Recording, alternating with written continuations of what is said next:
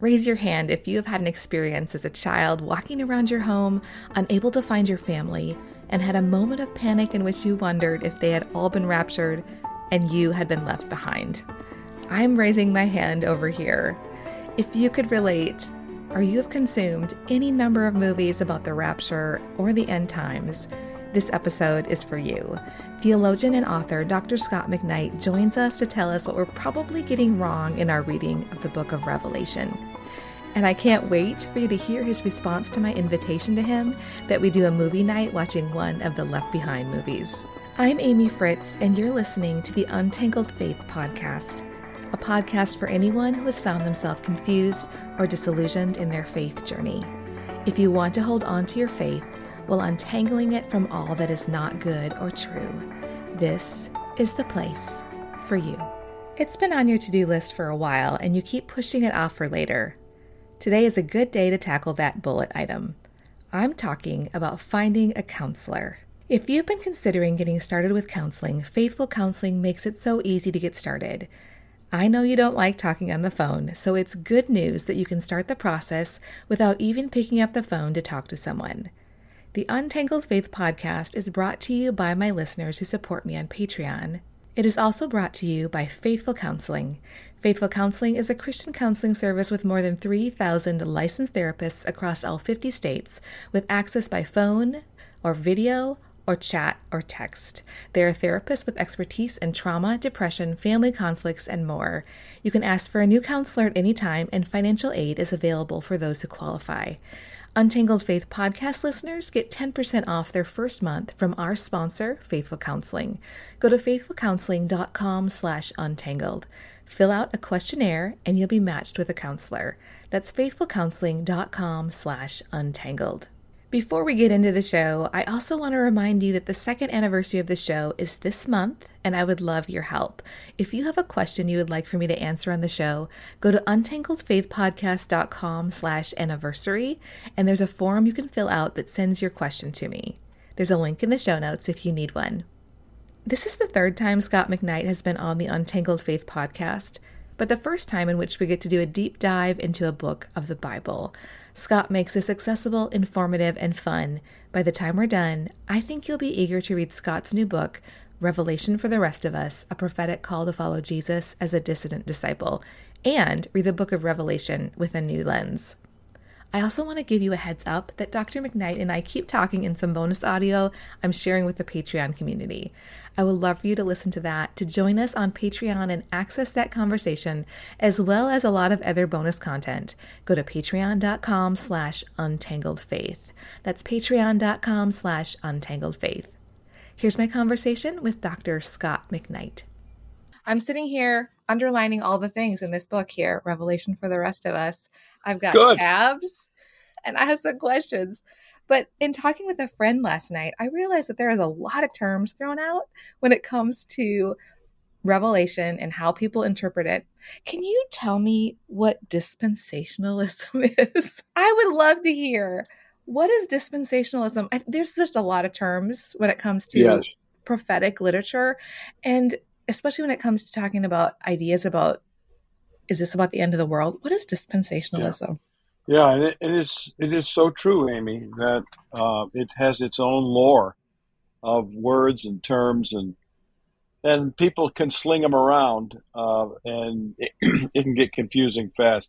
Dispensationalism is an approach to the Bible that classically sort of divided the Bible up in, into describing like seven periods of history, the last, of course, being eternity okay. kingdom of God. Of course, that's not how they defined it.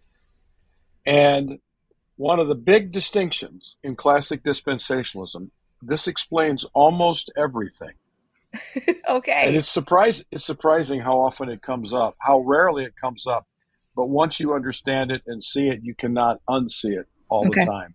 And that is that God dealt with Israel until, in a sense, Israel rejects Jesus and then Jesus turns to the Gentiles, or God turns to the Gentiles, and we have the church. So God was dealing with Israel, then he dealt with the church. And in the future, through the tribulation, God will deal with Israel again, And the millennium is all about, in this classic understanding, mm-hmm. is all about Jews or Israelites in the people of God. Okay. And then the other distinction is the Israel is designed for the earthly display of God's glory, and the church is designed for the heavenly display of God's glory. Now, that's not the way a lot of people will define it, but those are the, I think, the big categories that really help explain what's going on. So, right now, we're in a church age. So, Israel is not the focus of God's saving work in the world today. The church is. But it's not that God wants to ignore Israel. God will always bring in Israelites who believe. But then in the future, God will once more resume work with Israel after the rapture, where the church is lifted up to a heavenly reality. If you are like me, you have been in conversations about end times theology where different terms were thrown out and you nodded as if you understood them. One of those words is dispensationalism. And I have not understood what that meant for ever until I sat down with Dr. McKnight, asked him to clarify that, and did a little more reading online. So here is my understanding from Dr. McKnight's definition, as well as a little help from Google, Wikipedia, and other sources. If you are wondering what dispensationalism is, here is a layperson's summary. Dispensationalism is a theological approach to interpreting the Bible that's relatively new, and dispensationalists generally maintain beliefs in premillennialism. There's another term, but that's the belief that Jesus will physically return to earth, which is the second coming, before the millennium, another term, heralding a literal thousand year golden age of peace premillennialism is based upon a literal interpretation of Revelation 20, verses 1 through 6, which describes Jesus' reign in a period of a thousand years, a future restoration of Israel, and a rapture that will happen before the second coming, generally seen as happening before the tribulation. Thank you, Wikipedia and Dr. Scot McKnight. So combine that definition with the explanation from Dr. McKnight about the understanding of dispensationalists, about the role of Israel, and then a church age that is different than the nation of Israel, and then God's focus on Israel again later. So these two things together should give you a better understanding the next time you hear the word dispensationalism. And here's a bonus definition for you because you will hear this term thrown around a lot in these sorts of conversations eschatology. Eschatology is the theology that is concerned with death, judgment, and the final destiny of the soul and of humankind. That's the dictionary definition. But a more simple way of stating it is to say eschatology is the study of what Scripture teaches about the end times. You're welcome. I think that the dispensational approach is wrong and wrong-headed. And I think it really hurts the book. I think that's a really important thing because I would love to hear like is this something that has been has dispensationalism been something that is been held by the church for a long long time and you know everybody agreed on this not just in the 60s 70s 80s 90s like yes like, okay. where, where is it newer? And like how does this relate to how you refer to like speculative readings yeah. of the these scriptures? The vast majority of church thinkers you know we're not talking just about lay people yeah. but we're talking about theologians and pastors and scholars let's say in the history of the church have never believed dispensationalism the vast majority important it point. really doesn't arise until now there's a brand new book on this by daniel hummel called the rise and fall of dispensationalism okay. which is no small pun on mark driscoll. Yeah. Uh, just out and i'm i'm talking about it on my substack now. It really arose in ireland uh, say 125 30 years 40 years ago. Fathers and thinkers it is really a very new idea it's very new. Hmm. Uh, I, I wouldn't say that everything in dispensationalism is as new as that, But I mean, there have been people who believed in a rapture and stuff mm-hmm. like that before yeah. But by and large, there's the system of dispensationalism is mostly a 20th century phenomenon. Yeah. And um, and it is a peculiar brand of reading the Bible that has a whole lot to do with Americanism mm-hmm. as well. So it's very connected to American politics. Mm-hmm. Uh, though even though it arose in Ireland, which it didn't have that same politic, but it did yeah. have anti uh, Church of England politic in it, mm, and that means anti, you know, Ireland, you know, the uh, not the Republic, but whatever. Uh, it it was against certain systems that were connected to politics, but it, when it came to the United States, it morphed into a much stronger political understanding of America and its role in the world and its place in the world powers, and that we are on the side of Israel, and therefore God's on our side, and therefore God's against those godless Europeans mm-hmm. who are forming the so called European Union. And Amy, here's the funny thing all these people believed that this was going to happen within a generation after after Israel was reborn as a state in 1948, yeah. and they are all wrong. You mentioned that. I often like, tell my students, "We're still here." Yeah, that's wrong. right. I, I tell my students all the time, "What's wrong with dispensationalism is everybody who's done any predicting has been wrong, and that yeah. ought to teach us a big lesson." Yeah, I was just telling, I just interviewed Sara Billups, who wrote the book Orphaned Believers. Yeah, and, I read her book. Yeah, and she talks about one of the major influences on, you know, white American evangelicalism in the 80s and 90s was this obsession with the end times. And yeah. I had said, I remember my parents getting this book. I think it was like 86 or 87 Reasons Why Christ is Returning yes. 1986. Yeah. John Walvoord. John and Walvoord. I looked it up on like Amazon. You can't even really find it anymore. It's probably you probably find one for like a thousand dollars somewhere. Eighty eight reasons, maybe. Yeah. John Walvoord. Yeah. I read that book, Scot, and I was like, oh no, like I need to be ready. And like in, in, the, in the explanation of like no one knows the day or time was like, well, we've narrowed it down to three days in September, that's right. right? That's right. Yes. That's so true. Right it's there. one of those three we, days, and I'm not exactly we don't sure know. He... We don't know the day or time, but we're pretty sure we do. Yes. um, here's something that you've you've used a term that I was not familiar with, but I'm sure is something you did not make up. Speculative reading of these uh, of this genre of of scripture referring to it as speculative. That is fascinating. So what is the problem with speculative reading of Revelation? Yeah, I call it speculation because it's speculation. And here's the here's the way to summarize this. Some people, the speculators, I call them, read the book of Revelation to see who in the modern world is doing what in the book of Revelation. Mm. So, they got the Revelation, they have their Bible in one hand and the newspaper in the other. Yes, yes. You know, that's from Karl Barth, who was hardly a speculator.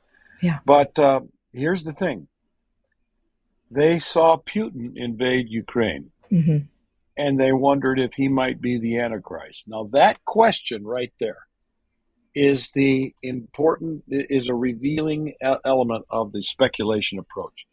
It asks the question who in the modern world, Putin, is doing what in the book of Revelation? Let's say the beast out mm-hmm. of the land. Yeah. Um, he's not the dragon. Okay. The dragon is the is Satan. All right. So is is this the antichrist? Is that sort of thing you know? Yeah.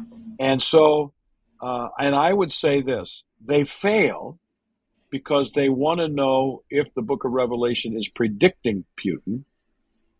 They could succeed if they would say does putin correspond to characteristics of the dragon's empire in the book of revelation?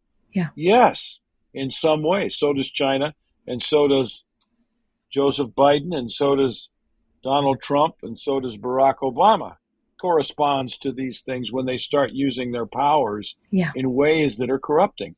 So yeah. instead of predicting someone, the book of Revelation gives us sort of a, a template, an opportunity to discern the presence of Babylon or the way of Rome in the first century, the presence of Babylon, the presence of the dragon, the presence of the wild things or the beasts in our world today. And they fail because they make it speculation rather than discernment of political corruption in our world today. Yeah. Um, you talk about so the the subtitle of the book is like a prophetic call to follow Jesus as dissident disciple, as a dissident disciple. And if I haven't read the book, I'm thinking, well, I have seen I've read Left Behind and I saw a thief in the night, and I'm really confused, Scot. Like, where does being a dissident disciple come in? And my understanding is that you're arguing for a different reading of Revelation. And how does that relate to being a dissident disciple? Yeah, yeah, I'm offering a, a quite different interpretation of that. And this is one of the telltale signs, Amy, of discerning, um, let's say, what kind of reading we're talking about when we get into conversation with someone. If they're a speculation type approach, they will not perceive the nature of the Christian life that is taught in the book of Revelation. Mm-hmm. They will see it as something that has nothing to do with them. Rather, it is something that will occur in the future in the tribulation, and they will be raptured. Now, some people are post trib. They have a little bit more difficult time. They realize they're going to go through the difficult times. Uh, they're going to go through the tribulation. I remember I had a friend at one time, and he knew it. He, he was really obsessed with prophecy, and he was very much a speculation, pre tribber guy, dispensational. And he, he used the terms and he was good natured about it. But he'd always say, Well, you can go through the tribulation, but I'm not going to. well, for those who are in the speculation approach, the Christian life tends to be minimized in the book of Revelation mm. because they see everything is in the future rather than the present. Mm-hmm. For those who approach it uh, as the way I do, uh, and I'm not hardly alone. I'm not alone here. Michael Gorman is has written a book very much like this. Yeah. Lots of people have. Um, I think it is about. It's a manual of discipleship, of how to live as a follower of Jesus, who is the lion who has become the lamb, mm-hmm. how to how to walk in the way of the lamb when the way of Rome or the way of Babylon is the ruling empire of the day. Yeah. So it's sort of like a person who works at a very corrupted business and says, How do I live as a Christian in this world where if I tell the truth, I'll get fired? Or yeah. if I don't you know, if I uh, don't cook the books, I'll get fired. Or if I don't join in all the parties and all the whatever, then I will lose my. That's that's sort of what the Book of Revelation is: how to live yeah. when the empire is the ruling culture in your environment.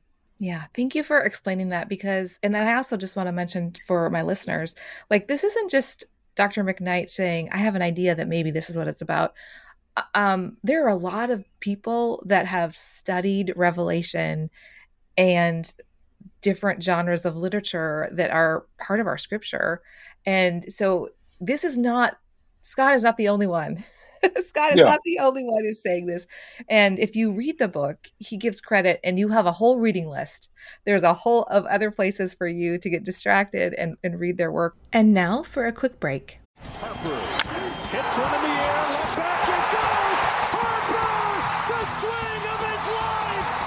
MLB playoffs are near, and you know what that means, Alex? Yep. Flippin' Bats will be staying up late and having all the fun. From breaking down the most important stories and games, nobody's done what he's doing. Nobody, not even Babe Ruth. To interviewing baseball's biggest stars. I felt like I was pitching more stress. I was trying to be so perfect. No one covers America's pastime like us. So, as we sprint towards this year's World Series on Fox, please make sure to listen, follow, and subscribe to Flippin' Bats with Ben Verlander and me, Alex Curry. Baseball is fun, and so are we. We're going to have fun, dang it. We'll talk to you soon. Now back to the show. But I think it is very fascinating that if we get caught up in the dispensationalist um, speculative reading, is that it takes a responsibility off of us, really. Yeah, good. And you talk yeah. about how that really is a failure of discipleship when we as churches focus on this uh, focus on this in this way that is speculative talk to me yeah. about that discipleship failure yeah um, okay uh, There's in the book of. Revelation, Yeah. in the in the book of Revelation, the seven churches of Western Asia Minor, modern day Turkey. Some of those cities are lively, like Smyrna is Izmir, and that's a huge city today. Uh, Ephesus is a smaller city, but uh, it was the big city in the first century. the The whole book is written for those churches, all right, and um, they are they are given, let's say, a roadmap of how to journey in the Roman Empire as followers of Jesus. And I like to say it can be reduced to three W's. Mhm. The big one, the first W, is to walk in the way of the Lamb. So study the picture of, of Jesus in the book of Revelation. And we are called to follow him. And he, of course, is the lamb who was slaughtered, who was raised, and who will conquer through the word of his mouth and will be the Lord of the New Jerusalem. So that's sort of the journey of the lamb in the book of Revelation. The second W is to be a witness. Hmm. And a witness in the book of Revelation has two major elements. The fir- a, a witness in general is someone who testifies or witnesses to something that they saw or heard. So a witness is someone, let's say, who was outside when the tree fell down, Mhm. and they can come in and say, "I was there and I saw the tree land on on the neighbor's car." Okay, that's a witness. In the first century, they are people who have a testimony, a witness of their own relationship to Jesus, and they were being challenged to to uh, let's say use their mouth to become a verbal witness Mhm. to what they had experienced with Jesus. The second side of the word witness in, in the book of Revelation is that it is an embodied witness. Mm. Their life testifies that they are walking in the way of the Lamb with others who are witnesses.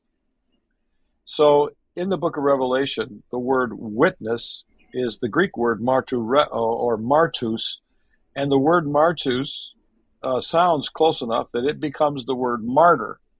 And so, in other words, they embody their in their life a witness to the way of the Lamb, and they give their life like the Lamb. At times, they die because Mm. they are witnesses. They are they give a testimony of Jesus by their life.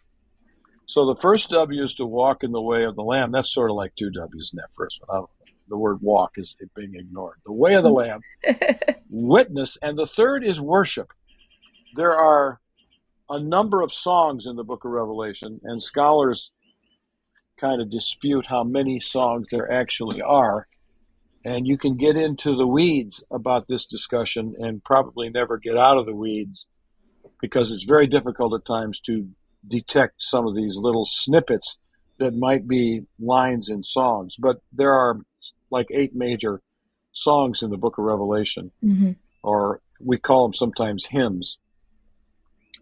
And this is this is a really fascinating part of the book of Revelation that I think is ignored by a lot of people who are reading it, especially by those who are trying to figure out if Putin is the Antichrist. Or, you know, when I was in college, it was Gorbachev because he had a birthmark on his head. I and that was remember the mark of the beast. I wasn't in college, but I remember. I remember. it, Yes. yes.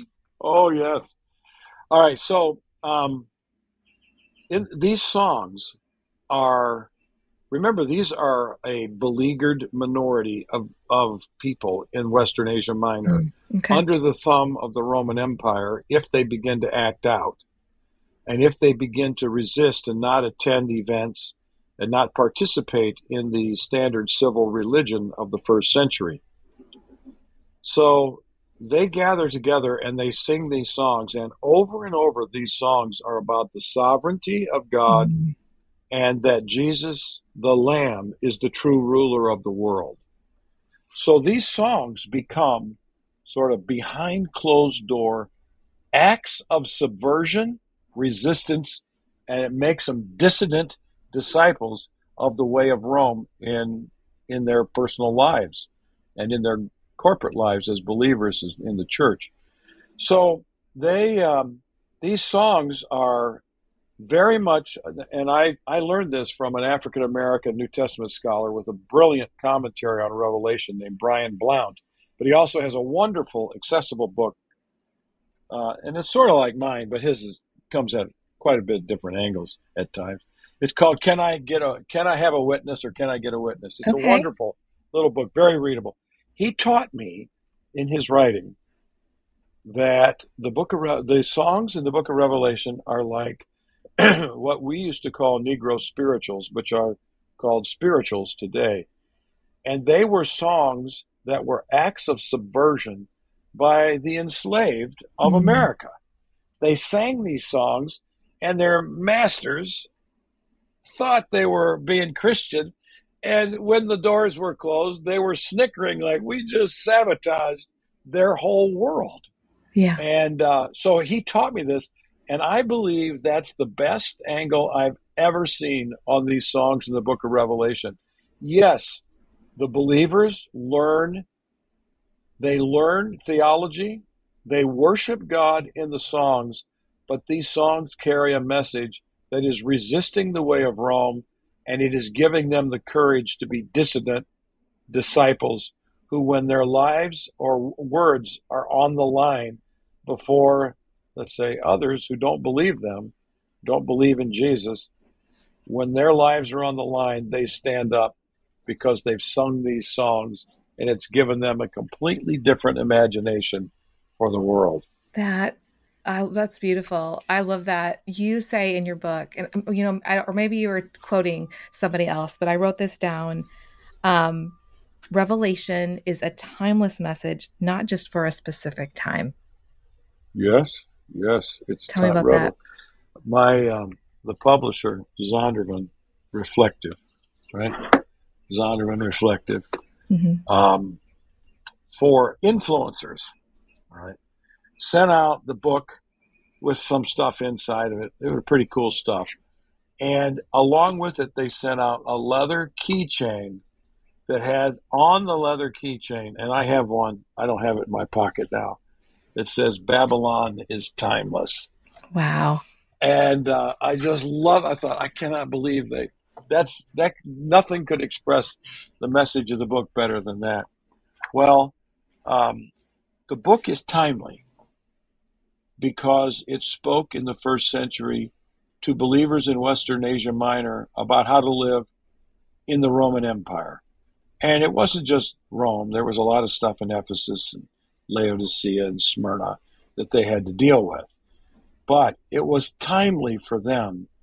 But because Babylon is so plastic in its meaning and so so uh, so much of a metaphor and an image, it becomes a timeless book.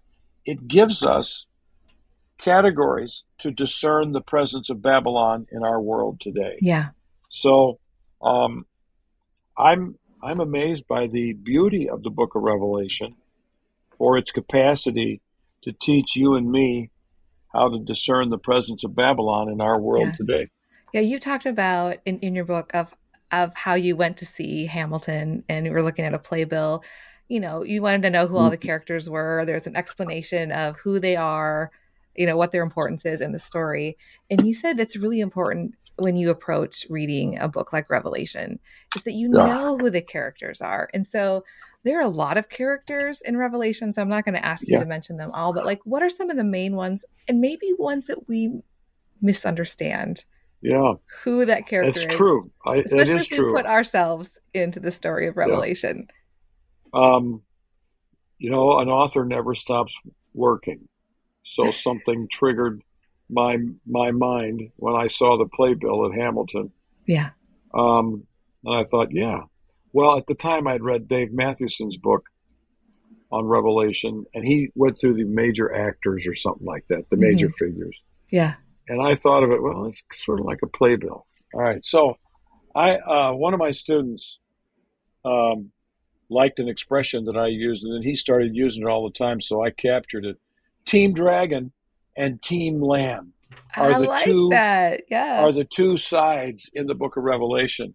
And Team Dragon has Babylon. The dragon is the is the key thing. The dragon is, you know, is uh, is, you know, has a mission of accusation, deceit, and death.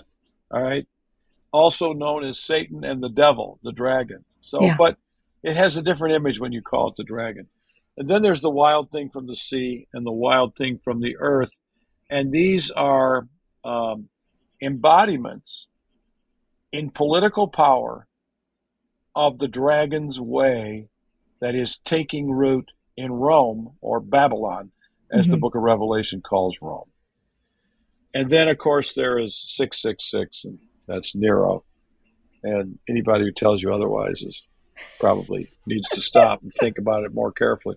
So, Team Yes. Lamb, Team Lamb, of course, has God, the seven spirits, the Lamb, which is Jesus, but it has allegiant witnesses, and these are those who who remain faithful to Jesus in this world. One of the great images on the playbill of Team Lamb is the woman of Revelation chapter 12. And I think that this um, this illustrates the way we have to learn to read the book of Revelation. People who are more on the speculative side want to know who is this woman? And they want to lock down on a single person. But as you read Revelation 12, and I've I do this with my students. We just read Revelation 12 aloud. And I say, now you just tell me who this sounds like. And it starts out and you go, well, with 12 stars, that sort of sounds like Israel. Yeah, it's not, it's Israel. Then all of a sudden, this woman gives birth to a son who's going to rule, and you go, that's got to be Mary. All right, it sounds like Mary. It's like an individual person because the individual person didn't uh, leave, and and then the third. By the time that we're done, it sounds like the church. That is the sort of um, way of reading Revelation. Is instead of locking down on a single interpretation Yeah. or referent, I think it's wise just to let that text take you where it goes. And if it suggests this is so imaginative and so full of imagery um, that you can't lock down on single interpretations and think you've got it figured out. It, if if it sounds like Israel, it probably is. If it Yeah. sounds like Mary, it probably is. So why does it have to be one? It's like going to the mo- to the Broadway play. I think it's Broadway. I don't know. Called Hamilton yes. and saying, yes. "What's the basic message?" You go, "Really? Is that what there's we're?" there's more Well, than we got- one message, right? Yeah, that's right. There's different characters, and what did you see with King George? What did you hear? Well, it was King George will be back. He's going to be back. That's right. That's right. He says we'll be back. yeah. You wait and see. yes. And uh, you know, Alexander Hamilton. What does he stand for? That's not the point. Uh, they made use of these characters in American history to make connections to human life and to American history and to current politics, and it was it was brilliant. But that's what artistic performance does, and that's what the Book of Revelation is. It's like a drama yeah. it's like uh, it's like fiction and i i tell my students and audiences all the time read the book of revelation the way you read the chronicles of narnia the lord of the rings harry potter though i've never read harry potter where the wild things are by Maurice Sendak Yeah. and literature like that and don't get lost in literal interpretations let the story be what it is Yeah. and rejoice in the fact that justice is going to come about and the evil empire is going to be defeated. That's that's the message. yeah. It's not a message about who is doing what in the book of Revelation. So, all yeah. right, If if you were going to write Revelation for Dummies, that's it right there. That's what. Yeah, that's right. Did you ever No, consider that title? Here's the best. Yeah, no, but here's the best. Ti- no, I didn't, because that's actually copyrighted. But here's the best yeah, way of describing Revelation for Dummies. I learned it from Randy Harris, who teaches at Abilene Christian University. It is God's team wins. Choose your team. Don't be stupid. That's Revelation for Dummies. Mic drop. For- what else do we That- need? that- that's right. you, I keep being reminded. So I have your book here on the desk, on my desk, but right underneath it, I have this book here. Look at those words: "The Way of the Yes. Dragon" or "The Way of the Yeah. Lamb." What a nice companion Yeah. to. I've been going through this as a as a as a book club with my some of my listeners, and well, it came out 2000. It came out before everything fell apart in like 2016 17 but it's Jamin Goggin and Kyle Strobel you've read Yeah. it where they they talk to some of the sages in uh Christendom about people Yeah. people that have chosen the way of the lamb um Yeah. and the title is actually c- comes from something from Eugene Peterson um let me look at it real quick um Oh, he's got a great book on Revelation. yeah, where he says, We choose, we follow the dragon and his beasts along the parade route, conspicuous with the worship of splendid images, elaborated in mysterious symbols, fond of statistics, taking on whatever role is necessary to make a good show and get the applause of crowds in order to get access to power and become self important. Or we follow the lamb along a farmyard route, worshiping the invisible, listening to the foolishness of preaching, practicing a holy life that involves heroically difficult acts that no one will ever notice in order to become simply our eternal selves in an eternal city. Yeah. So that's, where they got the title from. Yeah, and they Yeah. had interviewed a lot of these people that had followed the way of the lamb. I think we can understand when you say something like team lamb. Hmm. Yeah. Yeah, yeah. That's what we need to be about. And that Yeah. this time while this was a letter to specific churches just like so much else that's in scripture we then say what does what does this mean for how we should live and you talk about that in your book like how should we live in light of Mhm. this that we are learning um Yeah. you say um let's see i had written down something um oh before we get to that i want to say um a lot of people get ta- get caught up in millennium Yes. Yes. and whether they're pre-millennial a-millennial post-millennial you argue in the book you say the millennium at best is a sideshow tell me about that why is that not the big deal it seems Okay, to be the big deal in dispensationalists Yes, in fact, you're right in this sense that a lot of people categorize their personal eschatologies, their eschatology, on the millennium. Are they premillennial? And that means that Jesus will return before the millennium. Are they amillennial? And that basically, that's an unfortunate term. Um, that doesn't mean, ah means there is no millennium. Yeah. What they mean is there's no 1,000 year millennium in the future. They believe in a metaphorical Yeah. or spiritual, in a sense, millennium that uh, is sort of the church age. And then there's postmillennial, which is what Jonathan Edwards and the Puritans were.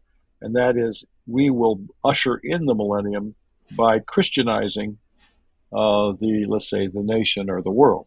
sure Um, Richard Bauckham is maybe, well, he's definitely in the top five scholars in the world on the Book of Revelation. Um, Scottish, he's retired professor, and he's he's brilliant. Richard Bauckham has some sections on the Millennium that are just stunningly clear and completely compelling. I don't know when I first encountered what Bauckham said, but I know in re- in writing this book with Cody that uh, I reread all of Bauckham's or his two major books on Revelation, and he said something like this, and this is the way to put it: almost everything taught today about the millennium is not in the one passage about the millennium in the Bible in Revelation chapter 20. And Oops. almost everything taught in Revelation 20 is not in what people talk about in the millennium today. So the the dispensational approach to the millennium and the post-millennial interpretation of the millennium are fabrications created on the basis of all kinds of passages that have almost nothing to do with what is said actually in Revelation chapter 20. wow And I think that's very sad. The, the, the struggle is it's very difficult to know in the when this is going to be if it's a predictive prophecy of some kind of 1,000 year reign. it just doesn't fit anything that's there just has to be like a yeah. huge silence for a thousand years and are people going to die and um, and but i think the dispensational and the post-millennial interpretations of the millennium are fabrications based on a series of ideas that don't fit what the bible actually says about the millennium. Yeah and it distracts so how's that? Oh Yeah. yes. It's a sideshow it's like an outsized it's an outsized focus when Yeah. really uh, you're saying yeah. you look at the whole book and all this is here that it's it doesn't make sense that all the focus would be there um, That's right. i i wrote this down. You argue that babylon is a timeless trope for empires and nations and powers that systematize, systematize injustice oppress the people of god and suppress the truths of liberation. How can we recognize the influence of babylon all around us? It sounds sort of familiar. Well, yes, and uh, Cody, my grad, my uh, co-author here, he he has he did all those charts, and I wanted to have something that could be almost movable, but there isn't such a thing for a book. But Yeah. if you see, if you have a, a time, uh, let's say a chart with a vertical line, and you have a chart with a horizontal line, and the horizontal line is is the history of the world from Jesus till the end. Um, Jesus is on Team Lamb and he's ruling, and at the bottom, he's at the top, and at the bottom is Team Dragon, with with Babylon is its manifestation, and New Jerusalem is sort of the manifestation of Team Lamb. These the the vertical line moves through history as we move along. It's always present the rule of the Lamb and the attempts of the dragon to subvert the rule of the Lamb are always with us. Babylon is a timeless image for the embodiment of the way of the dragon in the political powers of the day. So that's a thumbnail sketch. yeah I wish I had that on. I wish I had that written out because I liked what I just said there. well I've never I- described it quite that. yeah So it's, it's just a, if we just imagine, and you know, I'm showing you because we have video here. If Yeah. you just imagine that uh, that uh, Team Dragon and Team Lamb are moving through history, we can see uh, that they're always present. That's the idea of Babylon. It's a timeless trope of tyranny and oppression. There is one thing close to the end of your book that I thought was so powerful. I'm going to read this. You said, The church has lost its voice because it has lost its eschatology. And then he said, If we were preaching or lecturing right now, we'd slow down the pace. This is on page 232, pausing to grab your attention. And we'd say this to you We need discipleship. That's what we need. We need political discipleship. That's what we need. Now, a third sentence, a little slower and a little lower. What we need is a manifesto for dissident discipleship. What is that, Scot? What is the Well, manifesto? Yeah, and I and we I sort of that's the last chapter, isn't Yeah. it? Um, I would say that the the manifesto is for us to become discipled into what this sounds like Michael Gorman, a theopolitical discipleship, a discipleship that understands the politics of God in the world. All right. And that is that we are to follow the Lamb and we are not to follow the way of the dragon. And the way of the dragon is present in every nation in the world, even in the United States. And where it doesn't live up to what God wants, the disciple of Jesus needs to discern that and speak against it. So we pray, we fellowship with one another, we discern powers, we resist the powers when they are corrupted and moving against that. We fight against militarism, etc. All these things that characterize Rome in the first century. They are they oppress the truth. They silence voices. All these things are characteristic of Rome in the first century of Babylon, and we need to have a a kind of discipleship that teaches us to discern this pre- as it's present in our world so that we can live in the way of the Lamb rather than the way of the dragon. Hmm. That's beautiful. I have a really important question for you. Yes. Brace yourself. What's your favorite end times movie? You know, I haven't watched one since I was in high school. So Scot! I'm in a little bit of trouble. you Yes. need to I have, have- a movie night. oh, is there are there left behind movies? They made the Left Behind books into several movies. Okay. Um, Thief in the well, I Night haven't seen a pretty classic one. Pretty Thief, classic. oh, yeah, I watched Thief in the Night. Yeah. Uh, in in high school, I believe. Maybe I was in college, and uh, but I haven't seen any of the others. Um, and those those movies are all based on speculation Yeah. and sort of fear mongering to try to get people to wonder if maybe they're in the last times Mhm. and they better shape up or they're going to get left in the tribulation and it's going to be hell for them and they don't want to be there so they follow you know they decide to accept jesus into their heart i think that's um, a manipulation of the book of revelation in the wrong Yeah. direction so, So you don't want to do a movie night with Beef in the Night? Is that what you're telling me? Yeah, i'm telling you i'm not going to do that Unequivocally. i would put in my earplugs and i would read a book Well, I am so thankful for your time. This has been yes a wonderful conversation. I encourage everyone to pick up Scot's new book. It is so it's so good. If you have a pro if you have been like just sort of disenchanted with ideas of looking at revelation, I just want to ask you to try again, maybe with a less speculative approach. Uh, This Yeah. this book really is revelation for the rest of us. Those of us that really want to grapple with it in a way that doesn't make us feel like we're just trying to escape and make sure we have checked off the box that we are on the right side that gets whisked away that's and right aren't here for uh, all of the guillotines and whatnot that have been uh, speculated about in media for some time. So thank you, Scot. I really appreciate this.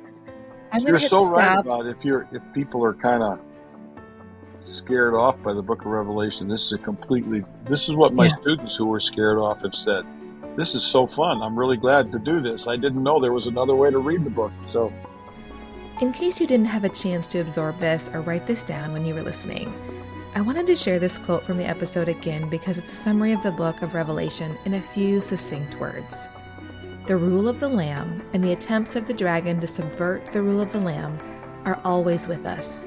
Babylon is a timeless image for the embodiment of the way of the dragon in the political powers of the day.